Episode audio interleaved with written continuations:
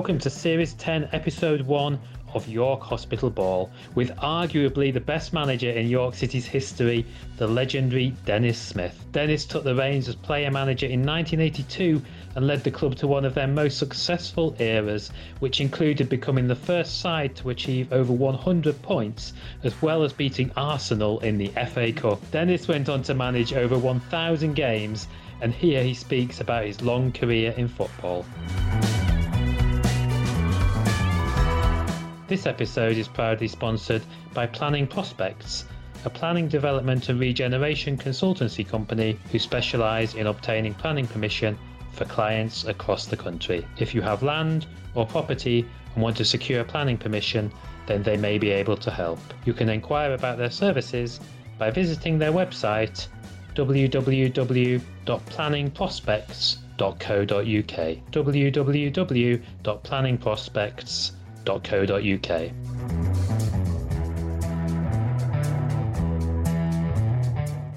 York Hospital Ball is a spin off podcast from York Hospital Radio, a charity who recently celebrated 59 years of providing a service to patients in York Hospital. If you enjoy these podcasts, then please do consider donating via our Just Giving page, justgiving.com slash York Hospital Radio. That's justgiving.com slash York Hospital Radio. But for now, here is the opening episode of the new series of York Hospital Ball with the brilliant Dennis Smith.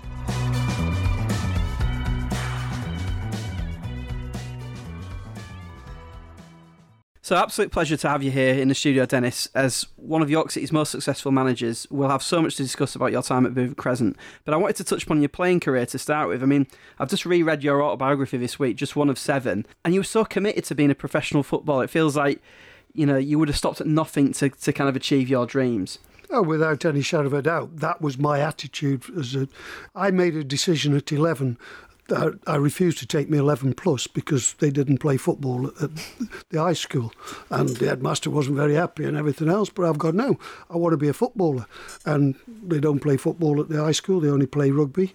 So I went to a secondary modern school, came through it okay, head boy and all the usual stuff, and but had a successful football career there. But I started my management there, and because the school teacher was taking the football team left. We hadn't got anybody to take over, so I took it over, and we actually won the cup that year, the year we left. So you got the bug even as far back as, as sort of it, it, during your time at school, then? Um, yeah, playing and management. I, yeah, basically, I think that being brought up with brothers and sisters. I was used to working with different people and different mm. attitudes, and so I felt as though I could relate better than a lot of people to, to groups, so I could work with them and get them working the way I thought was the correct way. Even at 11, I, I was fairly confident in my own ability. Mm. And and you once uh, held the title as the most injured man in football, which uh, I was trying to sort of research the amount of injuries that you had, but it it, took, it could have taken up the whole of this uh, sheet of paper here. But amongst their sort of five broken legs, that you were close to having an England call up, I think, at one point, but couldn't get yeah. it because you were injured. Was, was that not a regret, but almost a frustration when you look back on your career? Oh yeah, I mean, I, I think without any shadow of a doubt, I, I possibly would have gone to the. We didn't qualify for the '74 World mm. Cup, so I think I would. That would be on my prime, and I think I, I was in line for, for, a call up then. And then other times, uh, I know Alf Ramsey called me into his squad. I got injured. I got called up into a get together for a weekend with under Don Revie. There was twenty odd of us there. At the top, I mean, I played, continued to play, but 1975, I had a cartilage out, and the same day my mum died, so I came out of hospital too early, really, and it blew up inside the plaster cast, and my pace dropped after after that. My knee hasn't bent more than 45 degrees since 1975 to add a new knee and put it in January. It's better now. right, get back on the pitch then. yeah. I mean, um, you know, nearly 500 games for Stoke. You won the League Cup. I think you were in Cup semi-finals, won promotions as well. With it being your hometown club as well, you must have so much pride looking back on your time with Stoke City. Oh yeah, I mean, at the time, a decent player, as I'm saying, I, you know, I wanted to play for Stoke City. That was it. That was my dream, and then I wanted to play for England. But at that time, early mid 70s, yeah, Man United came in for me. Got invited to Bobby Charlton's testimonial and thought, why am I being invited? And I had Bobby one side and Denis Law the other side. I was saying, are you happy at Stoke then? and they were trying to get me to go to Man United. Leeds made a, a world record bid for me uh, for a centre half. Um, that was turned down. And the one I possibly would have liked at the time uh, was Ajax. Ajax came in after we played Ajax in Europe, and uh, that would have been, they were the best team in the world at the time. So to go to Ajax at that time, possibly I, I would have gone, because I then wouldn't have been playing against Stoke either, so unless they were yeah, in Europe. So was that around the time that Johan Cruyff would have been playing? Johan just left. Johan left around about about a month before we played we played them. Yeah. Right but they're still a decent. They were still, yeah, still decent side, and, and I think Nottingham Forest as well were trying to sign you. Well, didn't Brian Clough? Well, he was speaking yeah. to your wife more than you, I think. Clough, Cloughie spent a lot of time talking to Kate. I'd get home and Kate says that man's been on the phone again, uh, and yeah, Cloughie tried constantly to to get me to go there, but Stoke wouldn't sell me, and, and we didn't have the same control uh, over your destiny as their yeah. players have. Players didn't have the power like, like they do now. A lot more power. You know, they had ag- agents and everything else. We just basically they put a contract in front of you and you signed it, and that was it. Yeah. There was no negotiation. One of the other things in my research as well that I came across was that you played a cricket match against Lancashire and, you clean bowled David Lloyd. Do you remember that? Yeah, I do. I, was a decent cricketer. I played in a league when we could in the summer because we spent a lot of time touring because we had Gordon Banks, Geoff Hurst, George, World Cup winners in the side. We travelled the world when the season finished, playing charity games, Iran, Australia, you name it, we went. So I didn't get much time to play cricket, but I, I loved my cricket, and I was a yeah, they're reasonably quick. Uh, you know, the level I played was sort of semi-pro when I could play in the in the summer. Left arm quick bowler. So yeah, uh, David Lloyd. Middle stump, yeah, and I'm trying to remember the other. His other England opener, I got out as well, and he was caught in slips. He wasn't very happy at all. Right. But then Clive Lloyd came in, and the ball kept disappearing. Um, I didn't put that in the book. Speaking of sort of going back to coaching, I, I read as well that when you were sort of coming towards the end of your career, you, you were finding it quite easy sort of playing, and, and you were often coaching the opposition players during the game, oh, well, tell, telling them how to sort of play yeah. against you. Well, we were playing in the championship, I, used, I mean, what is now the championship, yeah. I was used to saying in the in, at the top level. So it was boring. The ball would come up to them, they control it, they play it off, they go, and you go, look, I was too far away from you then. You could have turned and come at me, or I was too tight, you could have spun. So, and they look at me, and, you know, you know, if they listened, they'd learn. If they didn't, it was easier for me. But it was that drop in level from where I've been used to playing, it, yeah. it, it was a lot easier. And, and, speaking of a drop in level, obviously you came to York City on loan in 1982. What what was your first impressions of a club? An absolute disaster. I went in, training was non existent. I mean, one of the first days training was Friday they had the lads running that much on and being sick. And I'm thinking, it's Friday. Mm. You, you, should be doing tactics. Uh, so I said, no, sorry, I can't do this. Oh, yeah, big time. I go in the gym with. And I went in the gym, and fortunately I did, because I go in there, and there's a kid in there who could actually play. And, the, yeah, there's this blonde kid there knocking the ball out and touch and movement. I'm thinking, oh, not bad. So Barry Swallow, who was in charge at that time, I said, Who's the blonde kid in, in the gym? I said, Oh, that's John Byrne. I said, Yes, he's the only one I've seen here who can play. He says, Oh, no, we try and get rid of him. I said, Why? He said, Well, he's allergic to grass. Said, allergic to grass? And he, he got asthma.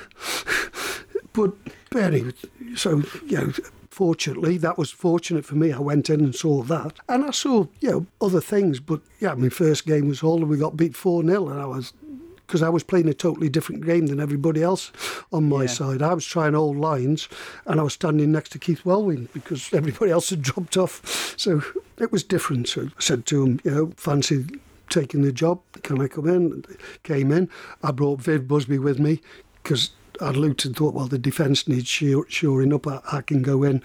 Viv was a strike, good striker, but we got good players here. But they didn't realise they got good players. And I mean, the goalkeeper got player of the year and he'd let about 250 goals in or something. It was ridiculous. Yeah, it was 98, but you, weren't far off there. yeah, yeah. And you're going, without being rude, he wasn't the best. So we need, I, I just needed to change the whole feel of the place. It, it was, the coaching was archaic if it, if it existed. Mm. The training facilities were poor. The the kit they trained in was just dumped on the floor. It was just there was no sort of professionalism. You know, although it was a football club, it wasn't a professional football club, in my opinion. So I changed that, uh, got lads believing in themselves, changed the total back four and the goalkeeper. Yeah. But then you got people like Malcolm Crosby who could come in, Derek Hood. Yeah, you got good players there. I mean, Sean Haslegrave a bought in as well to go in the midfield. But, you know, we got Brian Pollard, who was brilliant, Polly, getting forward. Wasn't too happy to get back, but he had to. yeah, Gary Ford could do his job. Then you've got Big Keith and John Byrne. That's a hell of a forward line at that Mm. level. Yeah, I mean it's amazing that because you, you've literally talked about about half the questions on, on a sheet Oh, of paper here. But that, that's great how, how you can kind of remember you know those vivid memories of, of that time and, and when you first came in. And and like I, I was going to come on to there, but the players I have interviewed from that era all talk about this sort of changing mentality. And one of my questions was. Was that a conscious thing? It sounds like it probably was there from what you've said. You recognised all these different things that were, the professionalism wasn't there, but I didn't know whether that was just because you'd played at a higher level and you, you were kind of bringing that that into the team, or whether it was a, you know, just a subconscious thing that that, But that no, you that, doing. that, that was my belief. Same as I I'd run the school team, I'd done a Sunday morning team. You know, you're a player, I'm going to look after you, but you've then got to return. Yeah, You my job is to make your job as easy as possible. And I will do that as long as you then go in return. And you do that by going out on the pitch, giving me 100% and enjoying it. And yeah, I think that's a fair deal. yeah. If I mean- you don't agree, you can go. I mean, looking back on those early days, I mean, yourself and Viv Busby, you mentioned that you brought in as a coach. You slept above uh, a laundrette and Yeah, bobble, bobble hats on in the winter to keep the costs down. I mean, it, it was hardly glamorous, and also I think most nights you were out scouting other players. Was- back then, I think the manager almost did everything, didn't they? Uh, yeah, we we would, would scout players. It's my job. Yeah, I'd phone Kate up, and Kate was still living in Stoke at the time, selling the house, and I'd go right. We're we're going to watch know, Aston Villa, Sheffield United, and you know, why are you going? So I'm coming down. So I'll meet at the house, and then we'll travel down to Birmingham to Villa. Watch the game, come back, and I'll drive back up. Hmm. So I did see my wife at the games. I took her to the game, and actually, it was John Mac. I remember it's John McPhail I was watching. I've gone. She's gone. You're not going to sign him, are you? And I, I've gone. Yeah. And she's gone. No, no. So she, and she's been watching football since she was 15 because that's when we met. And uh, and on this one, she was wrong because it was John McPhail. and he, he turned out to be not very player. often Kate's wrong, so that was one of the occasions. I mean, how, how important was your sort of relationship with Viv Busby? Because particularly as that first season, you, you like you said, the team conceded 98 goals the season before. You almost needed to be on the pitch. I know you were sort of coming towards the end, but Oh, you wouldn't be able to kind of do both, would you? Was it? it, No, was you needed someone somebody that you could trust. Yeah. off the field, and I could trust Viv, and you know I could give him the nod on what I wanted, and he, we'd go through everything before. So yeah, he, he he did that job. I mean, he was fitter than me, but I, that we needed a centre half more than we needed a centre forward. So Yeah. but he was always there. He could come on if necessary as a striker. But once I, I got in there, all I did was talk. I've always been able to do that.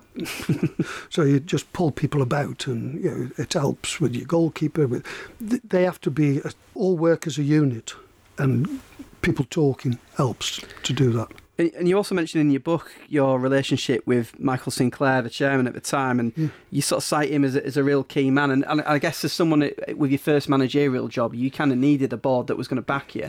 I needed somebody who believed in me. And Michael did. I mean, I wasn't very happy when I left, but that that's that's the business. But in the end, what he did at that time for the club with the people he brought on board, Colin Webb was brilliant. I got a lovely card and Volvo, brilliant. So, yeah, that was better than when I went to Sunderland actually, because at Sunderland. I didn't have a car. York had a car, and Sunderland I didn't. Ridiculous. and that kind of first season sort of set the foundation, didn't it? I think you had a, a real good sort of momentum towards the end of it. Knowing that you were going to have to stop playing, how important then was that signing of John McPhail? You mentioned that you went Yeah. to scout him. Was it a few times you went to watch yeah, him? Yeah, yeah. I'd, I'd heard about him, went to watch him a couple of times, but the last time was, at, yeah, I think it was Villa, so I watched him. And then uh, Ricky Sbragia, see, Ricky doesn't get the credit he deserves. Brilliant football brain, no pace. That was his supposedly problem, but it doesn't. Hmm. If you've got a brain, you, you, you go in the right place before the, the other person does, and he, he could read it. But it, I'm trying to remember, he'd had a big move, and the manager wanted him go and kick and tackle, and that wasn't Ricky's game. Hmm. So when he come, he says, "I- he's diving in. I'm saying, what are you doing? He says, well, that's what the manager. I said, I don't I want you to stand up on your feet and. Hmm. When you got it, pass it. He Yeah. said, "What? You'd allow centre halves to pass it? Yeah, please." Probably Yeah, ahead, so- of your time there. So, it, it, and he was brilliant. And those two together were ideal. Then I brought Alan Hay Bristol City uh, were in all sort of turmoil and getting rid of players for nothing. So, so I got Alan Hay from Bristol City, and then Chris Evans I knew from from Stoke. Because he'd come from Arsenal to Stoke, wasn't quite good enough for hmm. Stoke. But I thought, yeah, he'd do me a good job, and so I got a complete back four in midfield. I'd got Crosser, yeah, once he'd stopped doing his pull-ups on the door and everything, and he he wanted to get forward more than I would allow him to. He used to have to sit and be defensive, but then I brought in Sean alongside him and and Bubble, yeah, was brilliant on and off the field. Yeah, Yeah. his attitude, his whole mentality was enjoyment, energy and vigour and livened everything up. The you know, the dressing room was lively with with Sean in it, and so you you get different characters mixing them together, and you you, can, Sounded like it was all like part of a jigsaw almost. You Yeah. needed different different, Different pieces people. to kind of get it to all work. Well, that's how, yeah, that's how you put your teams together. You Mm. look and you go, right, they they got that strength, so you bring another strength in to Yeah. balance out with, but he's got a weakness there. So you try and get that balance and get the players playing the, the way that you want. And you're fortunate if they all drop into place. You, no manager always makes good signings. Any manager says he didn't make a bad signing is telling you lies. Generally, most of them worked, and I was delighted with them. One thing that made me chuckle um, reading the book again was when you wanted Steve Senior's eyesight tested. He said that he, he was kind of uh, under the lights, he was struggling, and, and to sort of work out the flight of the ball and stuff like that. But you, to not single him out, you got the whole squad tested. yeah. And then it you turned it turned out that he, his eyesight was fine, but Roger Jones, your keeper, was blind in one Yeah. eye. yeah, I mean, I'd known Jonesy from Stoke. I'd brought him in, and came back, and I've got, I've got all these reports. Steve Senior just can't see under lights, obviously, in the air. But Jonesy, you're blind in one eye. Do you know that? He says, "Oh yeah." I said, "Didn't you ever think of telling me?" He said, "It doesn't affect me."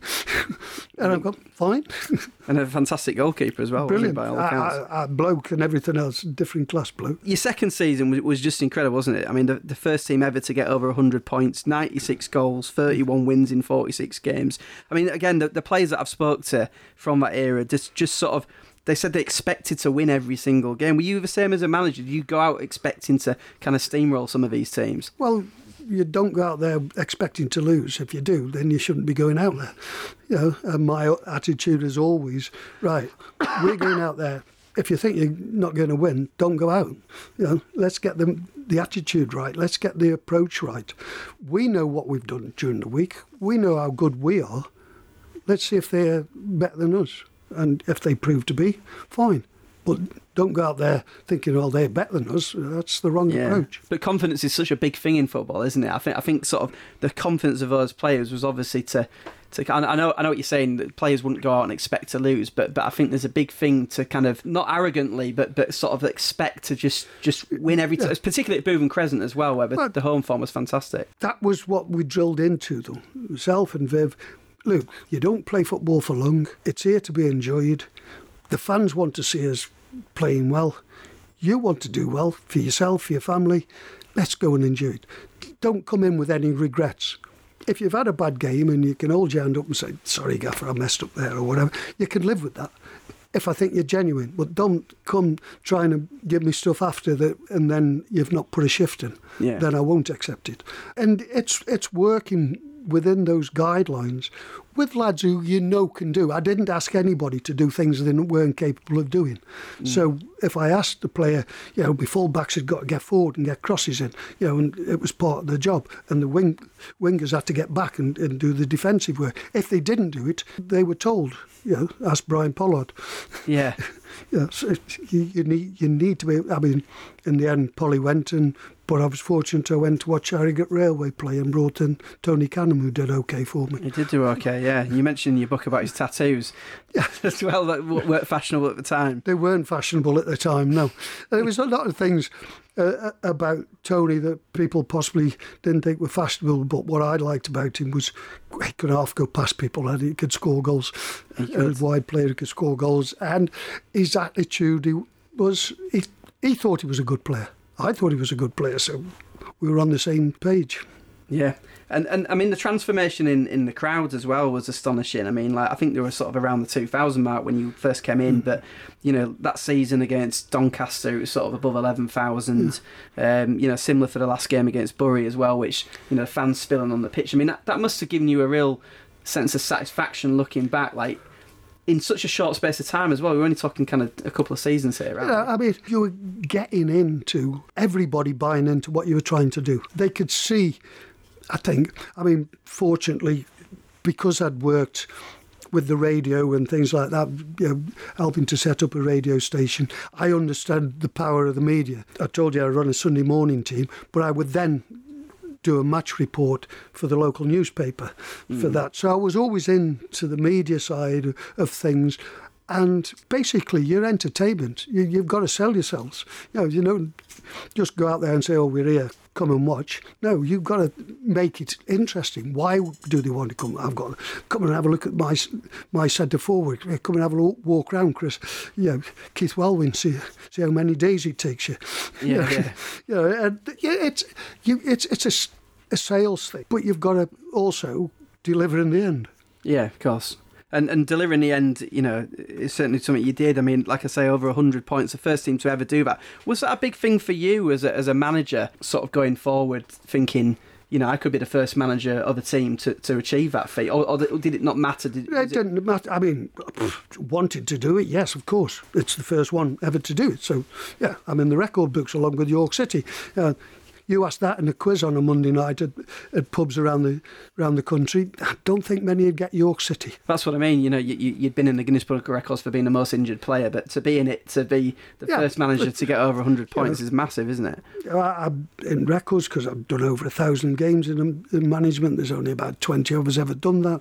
You know, yeah, I'm a, was in the Guinness Book of Records. Yeah, I'm a, the most injured player, possibly. I mean, I've got a plate in my neck, a plate in my arm, a, a new hip, spike up through my ankle with bolts, a new knee, bits all over the place. And I enjoyed my career playing wise.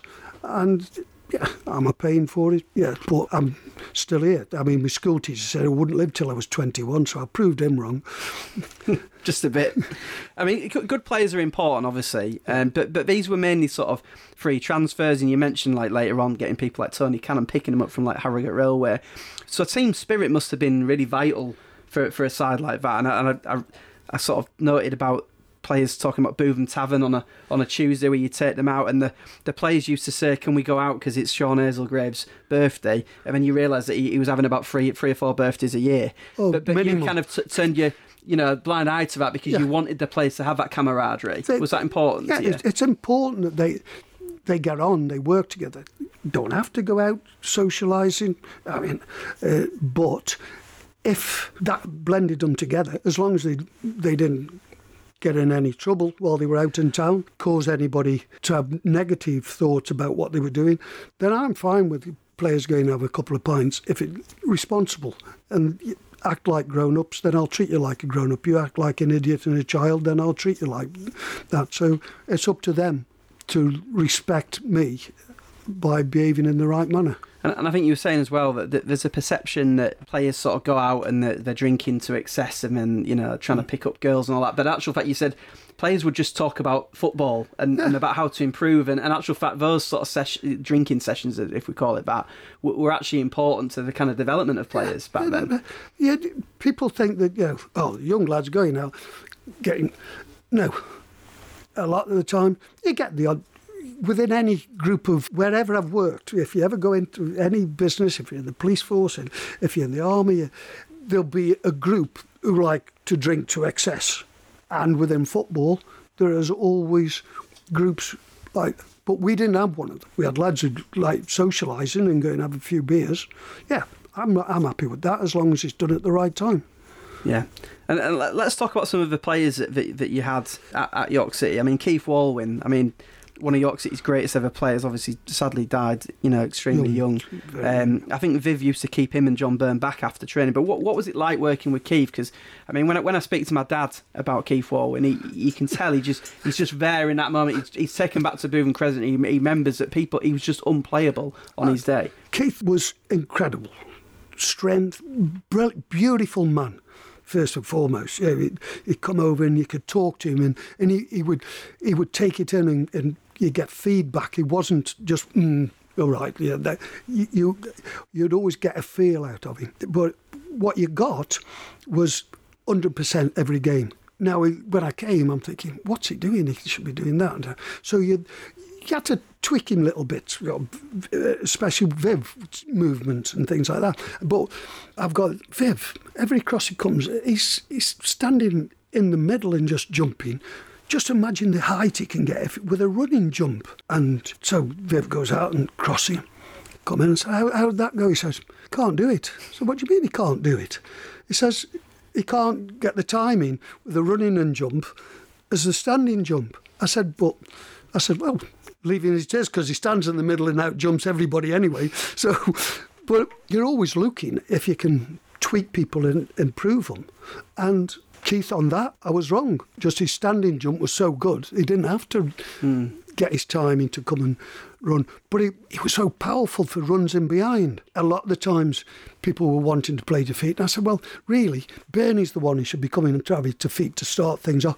Keith, you run that way. Now, when the big man started going that way, if you were a centre half, I fell for you because, you know, there'd be bodies all over the place and Keith would look around and think, what happened to them? And it was just, they were just bouncing off him. He was just such a powerful, and when he got into his stride, he, he was unstoppable. So you, you play to players' strengths, and his strength was game in the centre of the six-yard box, get the ball in, he'd out-jump the goalkeeper, he'd out-jump everybody, and editing the net, and there'd be three or four bodies lying around as well. It was just such natural power mm. that he got, and such a desire to win. It was it was brilliant, and he was here when I came. And same mm-hmm. John Byrne, hell of a player. So say I, I took John Byrne to Sunderland. I took, took him to Oxford. I, I, the kid could play. So you got those players with the club. Gary Ford. Well, he was well. the next one I was going to ask you about because I, I, think I read you quoted as saying when you used to speak to Malcolm Huntington about the team news, you used to say, "I'll pick Gary Ford and ten others." Because yeah. he, he was kind of important to you, kind of what, what he could give you. Well, he'd, get them crosses in and Keith would get on the end of them. Yeah, I mean, and his work rate up and down, there's no ifs or buts. I mean, when I first came, I was left footed. When I was playing, I'd just go ping with my left foot, and Fordy go, Can you do that all the time? I've gone, Yeah, you just start running, I'll, the ball out. will come. But John McPhail could do that, and Ricky Sbragia could do that. It's just getting the players. So Fordy then, once he'd gone, well, all I've got to do is pull the fullback short and then spin and get him behind, and they'll find me. And mm. that's what we did with him. And his work rate and everything, his attitude was first class. You make football sound such a simple game, Dennis. It is. I, I, also read as well that, that you tried to sign Gary Pallister and Steve Bould, two players that I never knew could have ever signed for York City. Was there any others that sort of slipped through the net? I mean, those two obviously went on to well, a fantastic. Yeah, well, Bouldy I knew from, from, Stoke. from Stoke, and yeah, Gary Pallister, yeah, I, Gary Pallister. I saw him in Middlesbrough reserves. I'm trying to remember. No, before he played local football. I'm trying to remember I went up to watch him yeah, maybe in non-league game, some, yeah, or something like that. And I'm looking, thinking, hold on a bit, yeah. So yeah, they, were, they, he, didn't because he, he went to Middlesbrough. And, yeah, but you've got to go out and look. If you don't go out and look, then you don't see. And why can't players come through from local level? You know, especially you know, big centre forwards, big centre halves, because they grow at, diff- you know, at mm. different times. Or people like Tony Canham who come through and had a bit of a different upbringing, you know, a, a few problems in his youth. TC was brilliant for me. Yeah, it's what, what, why can't you give those people an opportunity if they can play and they're going to make their own life better, but also put a smile on people's faces? Mm. Do you, do you think that that's sort of changed a bit now, hasn't it? In you don't sense it. I know, like someone like Jamie Vardy's come up through the leagues, but you don't get as many now, do you? That that are, are kind of plucked from from these sort of local leagues. Well, no, everything's now grown in hothouses of the academies, and I see a lot of the academies. I've, I've done a lot of work with Stoke City Academy when I retired from playing, and you see them coming through. But in the end, there's nothing like playing in the men's game to find out what you can achieve. If you look at lads coming into academy at, at 11, 12, and every, how great they were, and see what the percentage rate in, as a parent, you'd be worried because it's about 1%. You know, you want to make sure your lad's got an education. Paul, my young uh, eldest son who's here, and Tom, my young son, could both play to a decent level, but they had a good education as well because your education in the end is, is vitally important. And you've got to make sure that if you're relying on your kid, eight, nine, ten year old, who goes in to a Premier League club and think he's going to make it, just look at the odds, and the odds is he isn't. So you've got to prepare him. Otherwise, how he's going to live, how, what, what his life's going to be. Yeah, there's a great life out there for a lot of different things. Professional football at the moment looks like, yeah, heaven, but getting there and staying there is extremely hard work. Yeah. I mean, pro- probably the, the, the sort of individual result you're best remembered for at York City is, is obviously when they beat Arsenal in the 1985 in the FA Cup fourth round. Again, the players that I spoke to said that although like Arsenal were fifth, I think, in the old First Division, what would be the Premier League now, and you were in Division Three, the kind of players fan- you all fancied it. You, you kind of had that incredible self belief, and again that mentality that, that people talked about around that era. And they looked at the pitch and they didn't fancy it. We did. Yeah. Do you think that was a factor? Well, of think- course, it's got to be a factor. It was you know, January or whatever, so the Mm. pitch wasn't pristine, but it was it was a football pitch. You know, we could play on it. Why can't they? Yeah. And yeah, it's up to them. If they're as good as they think they are, come and prove it. They couldn't. I mean, I mean, I think Brian Foster, Fozzie, the, the groundsman, was there at five forty-five. I think putting straw down. What What's your memories of, of him? Oh. Because he sounds like a real character. That is an understatement. Yeah, brilliant. Fozzie loved him to death because he'd, he'd always come in and, Gaffer, what do you want today? Do you want, do you want to it narrow in a little bit, you know, because we can do throw ins or hmm. you want to widen in or do you want to do this? Do you want to do that? And he was always enthusiastic about wh- what we were trying to do. And he'd be one of the ones who, who wanted to take the lads out for it. Sean's going out for a drink. Can I go with him? I'm going, yeah, all right. You know, so he was part of, of the group. He hmm. felt part of the team. He, he felt part of what we were doing, and we appreciated what he was doing on the pitch and how he was getting the pitch right for us. He didn't like people going on the pitch, did he? I Oh, don't think. You'd liable get a pitchfork in your back if you got any during the week. And, and that Arsenal game, I mean, what, watching it back again, you know, the atmosphere at Bootham Crescent looks looks.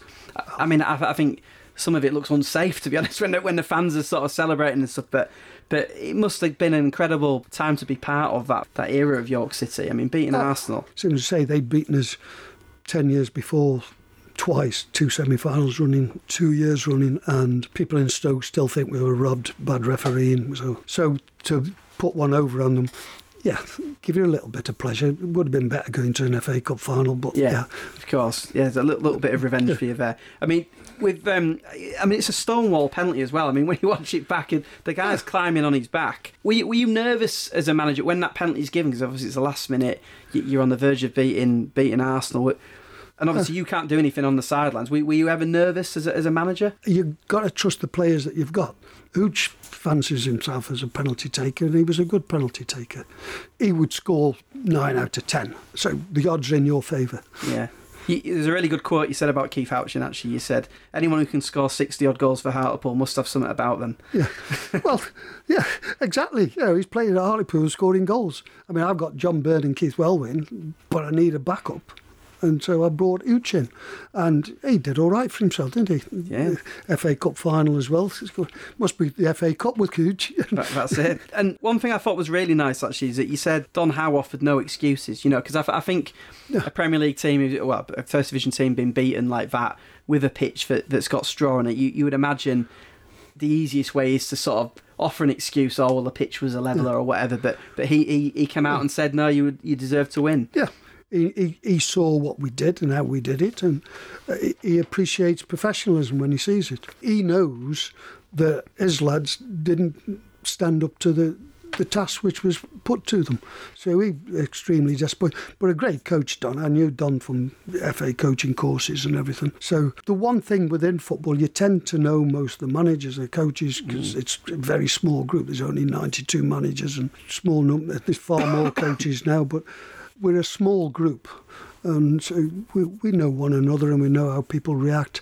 And he knows I wouldn't be gloating about it. He'd know what work had gone into to achieving that. So he'd look at it as a professional job. You all sort of know the pressures each of you are under as well. That you yeah. probably you, only ones who can probably actually empathise with each other about what they're going through. Oh, I said. I mean, I, I sit now and you know listen to the experts slaughtering managers and yeah, all the ones who haven't done it, they're yeah. up there telling them how they should. It's amazing how easy it is when you're not doing it.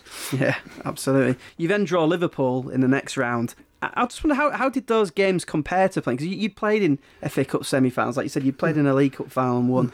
How, how did playing Liverpool, being leading a team against Liverpool, then in the replay, obviously, at, you know, the This Is Anfield sign, how, how did that compare to playing? You could never beat playing. Right. Playing is the old, and then if you can't play, then be a manager, and if you can't be a manager, be a coach, and if you can't be be a fan, or yeah, just be something to do with football. But you can never beat playing. So yeah, if I'm playing, yeah, I played regularly at, at Anfield. I loved it. Didn't get many positive results there, but mm. I loved the atmosphere. I loved the abuse I got and everything else. And it was the same when I went as a manager. The fact that I could take a team there and compete. It was great. That that makes you feel ten feet tall. Yeah. You to go. I brought this team, young lads who never dreamed of playing at Anfield, and getting there and enjoying it and doing well. Yeah. What more can you ask for? I mean, you, like you mentioned, you managed over a thousand games, and I'm sure you won't remember particular team talks or anything like that. But do you remember sort of setting up different for these sort of games, like Liverpool at home? Tactically, were you any different, or did you go out just? Just sort of no, as if it was the same same as you were playing anyone in the league. Yeah, right. Those are the strengths of individual players, and now you're going to change the way they play because surely you're playing to the strengths in the first place. So now you're going to change the way they play because of other people's strengths. Why don't you believe in your strengths? Mm. And so we believed in what we could do. We knew it was going to be difficult. It was going to be harder to close them down. And, but the work rate that I got out to the players, no matter, I tell you what, no matter what level you're at, if people are harrying you, like you, Haslegraves and your, your Crosbys and that we're doing, and your, your, your wide lads closing as well, it's hard. Mm. You know, they, they, anybody, no matter what level you're at, when people are closing and they're closing you right, they, they're organised, so they're moving as a unit. Mm. And you know, I always like to talk about what we did attacking wise because that's what fans want to watch and everything. But were we organised defensively? Yeah, we went. When one went, everybody went. And it, they, they would be shoving them one way. So they, they were pushing them down an alley. You know, it wasn't just go and dive in, you've got to go at, at an angle to push him across. To, so you push him into other people. So there was it'd be stupid to go and go right. All right, we're just going to set off them. They'd take us to pieces. Mm. Do what we're good at, and uh, we were good at that. And you did, and, and you know a, a brilliant performance, a one-all draw. Ricky Sbragia's equaliser, which I think I think he hit the bar, didn't he? And then there yeah. was a, I think Keith Walwyn had a I think that hit the bar as well. And then Ricky Sbragia lashing it into the top corner, and and I guess for the club, it was probably get better having a draw because then they had the replay and and the, had the money, money coming into the club. I mean, yeah, the board loved me. My salary didn't go up, but no, I mean, I'm fortunate because I was brought up on a council estate, so I'm not used to a lot. So what I want is enough to make me happy. And after that, then, uh, yeah, I, I'm not really that bothered. Hmm. You know, as long as you know, my kids are fed and you know, I've got a decent house and yeah, I can do what I want. I want. Money was never the attraction. It was what I was doing. I was enjoying, and I've always wanted to play football. I always wanted to manage football. And how lucky can you get? I- I've Hmm. done that all my life. Brilliant. I mean, the, the, the replay at Anfield, seven 0 eight shots in the whole game, and they score seven. It, it must have been a real shock to the system. I mean, just for the fact that you were so successful and you were you were winning every week, and, and no one ever kind of No, because you know how good they are. To get us the replay and getting there is an achievement. Now you know if they have their day, same as you say, they were lethal. Mm. Yeah, you, you're at a, le- a different level. You are talking world class players. So you then look at it and you break it down, and could we have done anything different? And the answer is possibly no. Yeah. So, so when you draw them again in 1986, what, what, what were you thinking when the draw was made? Is there any sort of scars, or were you worried about any of your players having any kind of mental scars from, from that defeat, or were you kind of thinking this is a chance to Thanks do better? Yeah, thanks very much. Bring it on. Let's see what we can do this time. Mm. Have we learnt anything? Uh, we did get a bit better. Yeah, I, th- I think we learned that, that, some dodgy decisions were, were, were kind of conspiring against York City. I mean, the home game, I, I, again, you know, this is before my time, so I'm having to watch them on YouTube and stuff, but Gary Ford's opener, then a, the most dubious of penalties. I, can't, I've watched it so many times, I can't fathom what, what was actually. I don't was know. I, I can't tell you because I don't know either. I haven't watched it again on YouTube because it's gone. There's nothing I can do about it. But I know that there Keith Walwyn scored. And then the referee gave a goal, then cha- saw Grobbelaar lying down and changed his mind. There's no ifs or buts. Keith got there first. Grobbelaar should have been sent off for fouling Keith, but I can't. We didn't have VAR. Well, interestingly, there's no, there's no video footage of that game, the, the, the replay. Yeah, when it when it was three one to, to Liverpool. Liverpool Uh, possibly had it destroyed. Everyone, yeah, everyone I've spoken to, whether it's a player or a fan who was at that match, says exactly the same as what you've just said there. Absolutely no way on earth was, was it a foul. And even even I think Mark Lawrenson and Alan Oh, yeah. Hansen said, Yeah. you know, they got away with it, and, and they said it was the toughest game that they had on route to winning the FA Cup that Yeah, year. yeah, we- without any shadow of a doubt. It was a goal. Keith got there first, poked past him, Grobbelaar clattered him, referee gives a goal, and then for some reason changed his mind. Now, Is that a big club, small club thing? Do you think? Is it because You- you're the minnows and, you- and it's being upset? You, you would have to ask the referee if he's still alive. I doubt if he'll give you an answer because he possibly he'd be embarrassed. Mm. But yes, they, they, they're human beings. They make mistakes, and they possibly was that, that thing. It's Grobbelaar. It's, York can't be Yeah. going two one up. Yeah. Yeah. How how were you in those situations then? Were you were you, were you angry? Were you w- would you try to speak to the referee? Oh, I would. I'm sure I, I did. when I finished managing, I went into referee ass- assessor for the Premier League, and I used to talk to referees after games and talk to them, tell them what they did wrong. And I would always, but I would always give myself time to calm down and go in and be polite. Mm. It's very difficult for them to have a go back, and if you're going ranting and raving, you're not going to get a reply. Yeah. It's easy for them to go away. Interestingly, on, on the on the first game, the the, the one all draw after the penalty decision, you are interviewed after the game because I think it was on Match of the Day or, or mm, whatever, mm. and, and, and you are very kind of philosophical about it. Like, oh, I don't agree with the decision, but you weren't, you know, you just sort of, oh, well, the referee's giving it and that's gone, and, and, and Yeah. you, You- you quite got- like that all the time. You, it was kind of oh, like water off a duck's You- back. It hurts deep down, but he ain't going to change his decision if I go and yell in his face. Yeah. Yeah, so you try and talk to him and rationalise, and you know if you get him again, he might think, oh, he's all right. Perhaps he'll give us a dodgy decision. You don't know. I always used to tell me players that referee is, is a human being. If you're giving him flack and stick all the way through, it's very easy for him to give you a card. If you're being nice to him, it's very. Mm. If you deserve a card, it's very hard for him to put his hand in his pocket and give you one.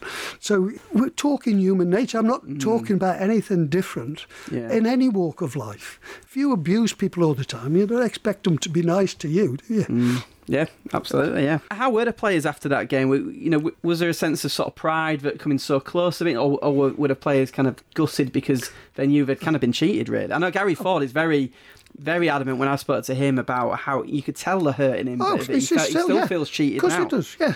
And he's got a right to. We were. but there's nothing we can do about it. It's gone. It's history. It's there.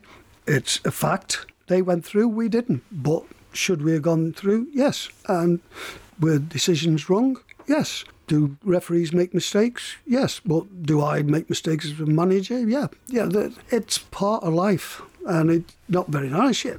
It would have been a great feather in your cap. It'd been better than beating even Arsenal, yeah, beating Liverpool mm. at Liverpool. Oh, wow.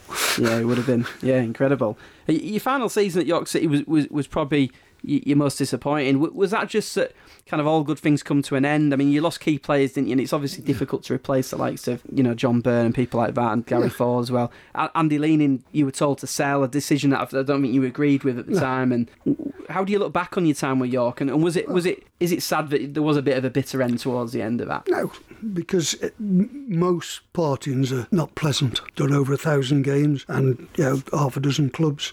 And yeah, none of them. Yeah, if you've been working somewhere for five years and you've built up relationships, you're going to get upset. But what you've got to do is take the good bits out and try and dump the bad bits because within anything there is always that and life's too short to spend your life if I'd have done that or that if that had happened if you'd have said that if you'd have done I always tell me coaching stuff. You know, Malcolm Crosby came with me, quite a few of the other clubs. Viv came with me. A lot of my job is to manage up as well as down, to keep them off of backs, get them.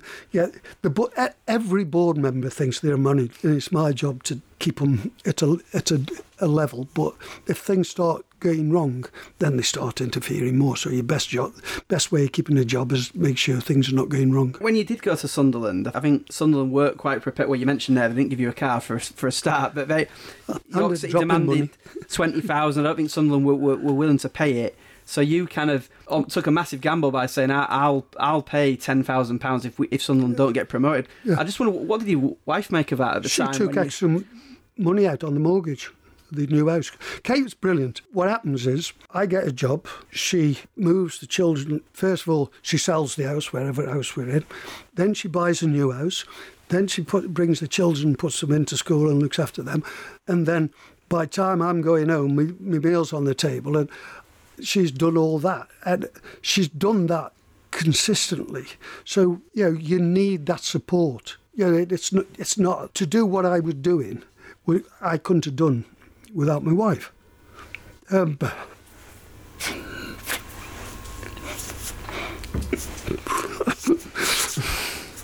okay. But it is. Um, we worked as a partnership. So when I was going to Sunderland, they wouldn't pay.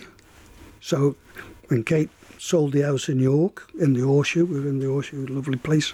We were buying a house in Durham. She took extra money out on the mortgage just in case we didn't get promotion. So we'd have to pay the 10,000.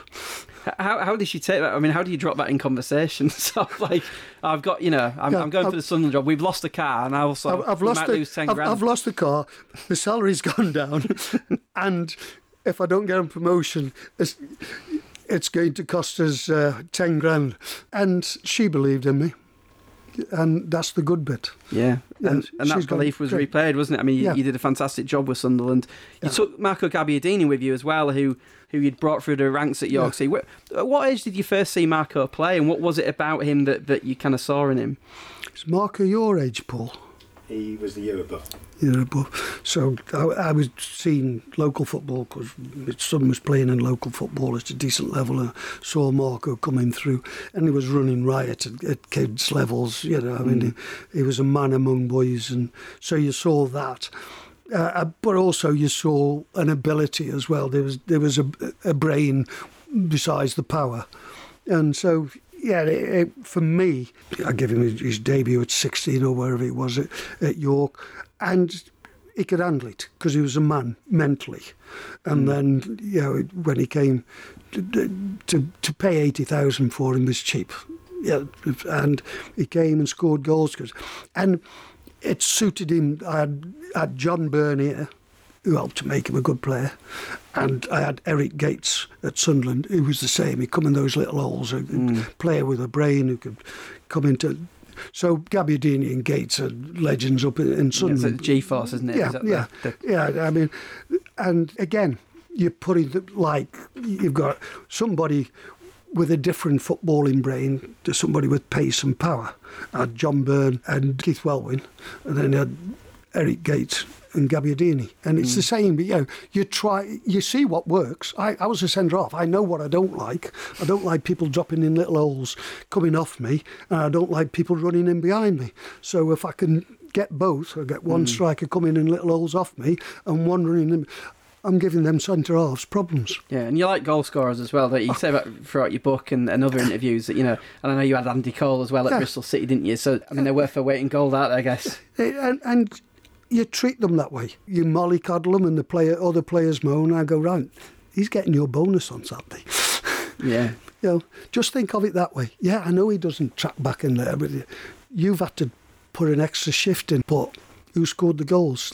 We won 2 0, and who got, oh, he got both on, didn't he? Yeah. Hmm. That's why you So is that sort of man management then? Because I know John Burns said that the players used to call him son of Dennis. Yeah, because he could play. Know, give Bernie the ball. You know, if you're a defensive, you just give him the ball and he would create something.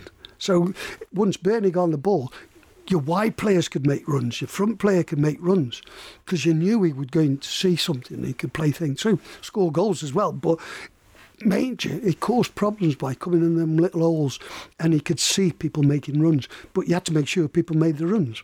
Hmm. So you need, yeah, John Byrne needed the Gabbiadinis, yeah, the Andy Coles. Yeah, you needed people. I mean, so- something like like I mentioned there was a, a massive success for you. And Marco Gabbiadini getting loads of goals. John McPhail was your captain as well. Two promotions. I mean, the level of success that you had in the 1980s was was probably unrivaled, really. I mean, there can't have been many managers that had, you know, the promotions that you had and the, and the cup results that you had. Were you? Was there offers from other clubs? And I wondered whether you ever came close to ever being Stoke manager. I imagine Oh, that would have yes. been a, a kind of full circle moment for you. Stoke, before I went to Sunderland, were coming up basically at that time. And when I was at Sunderland, Peter Coates, again, I've said, uh, started the radio station down in Stoke with Peter. Peter had taken over as chairman at Stoke, and Peter came in for me. And wanted me to go there, but as Peter said to me now, because I, I go in the boardroom with Peter now down at Stoke, I'd been a lot richer if I'd have gone.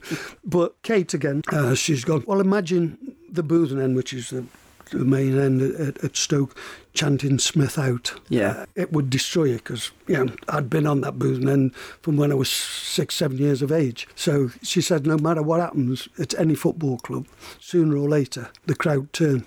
Yeah. And you know, she was right. So she Very wise, wise woman. Yeah. You went on to, to manage some, you know, more big clubs, didn't you? Bristol City, I mentioned uh, Oxford as well, West Brom, Wrexham, and today you're at York City against Wrexham, which the first club you managed against the last Last club that you managed. I just wonder what your thoughts were on the game. What, what's your thoughts on York City now, and seeing your seeing your two ex clubs there in the, in the non-league? Well, the stadium was the first time I've been, and brilliant stadium. I, I don't know the financial setup, but I think we've got a, a long-term lease on it, which is which is good, so you can get the finances Yeah. worked properly. Uh, performance today was excellent. Yeah, they, deserved a draw. Yeah, they did because yeah, Wrexham. Yeah, were coming into the game, I thought I think it's a game Wrexham would win. You would expect them to. Mm-hmm. They would expect to, but no, York did extremely well and deserved a, draw. So, and that's what I said to the new manager coming in. I saw him before. I said, "Yeah, you're all the best." I said, "You know, just get them back playing the way they were before the last few results. You, you've been having good, you've having a mm. good season. You come in and things were going quite well." Then Yeah. the wheels seem to come off for whatever reason, and there's usually important players injured, or just if you can get back to what they were doing, your game finished comfortably halfway, which would be brilliant for the first season back at this level. I thought you were going to say I told him to get 100 points this season, see, see if he can beat you. Actually, they, they played very well today, but I don't think they're going to get 100 points. I don't think so. Not in my lifetime. So just finally, I mean, you played over 500 games. You managed over a thousand. If someone gave you the chance to sort of press a button and go back and re- relive one moment in football again, what what would it be? making me league debut at Arsenal away. I mean, it's not bad. you know, that is wow. I'm, you know, I'm there.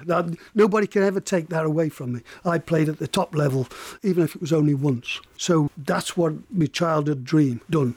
And then obviously, you know, when I come to the end of my football, then I started I always wanted to be coach and, and manager, but you know, so I've been very fortunate. As a kid, I wanted to play football. I did. As a as a player, I wanted to be a manager. I did. And since I left management, I've worked for the FA on disciplinary. Yeah, I worked for the uh, Premier League on match delegates. So I'm still involved as far as I go Stoke every home game, and I'm on the board of Stoke community. So I'm still involved uh, I'm president of Stoke City Old Boys Association, so we all still get together on a Tuesday and have a rabbit about the old days. So there is football's given me a lot. Absolutely, D- Dennis. It's been an absolute pleasure. Thank you for, for kind of coming in to the studio to speak to us, and hope you've enjoyed talking about you know your time at York City and. Um, and thanks for your lovely tribute to your wife as well. That, that was uh, that was emotional for me listening to it, as, as everyone in here, I'm, I'm sure will think the same. So f- thank you so much. Pleasure.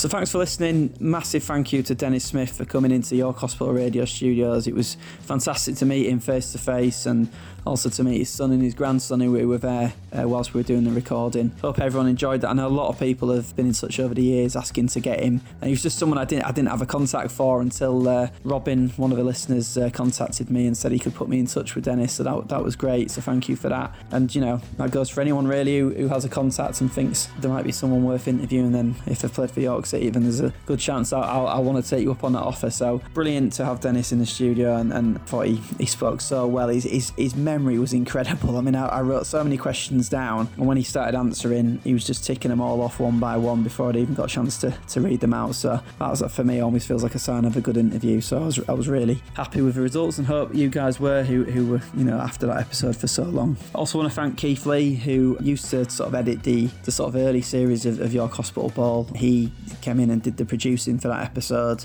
Uh, Keith's not been well this past year, so I really really appreciate him kind of taking time out to, to come and record that and um, obviously wish him really well. People remember Keith from the live events as well, so he's, he's a really special part of York Hospital Radio. So massive thank you to him. Series is going to continue. I know I said I'd probably just do specials, but you know there were so many contacts from away. I thought it was it was probably time to do another series. So this is the first of series ten.